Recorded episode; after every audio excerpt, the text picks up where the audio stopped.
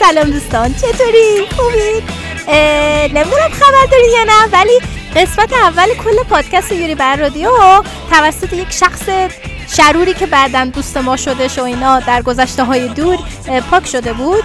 بعد من بعد از اینکه یک سری اتفاقات آخر فصل چهارم یورو برادی افتاد که واقعا باید برین گوش بکنین اینجوری نمی‌تونم توضیح بدم. بعد افتادم تو یه دونه دایمنشن یا یه بود دیگه در زمان و کلا خیلی همه چی به هم ریخته. کن بگذاریم.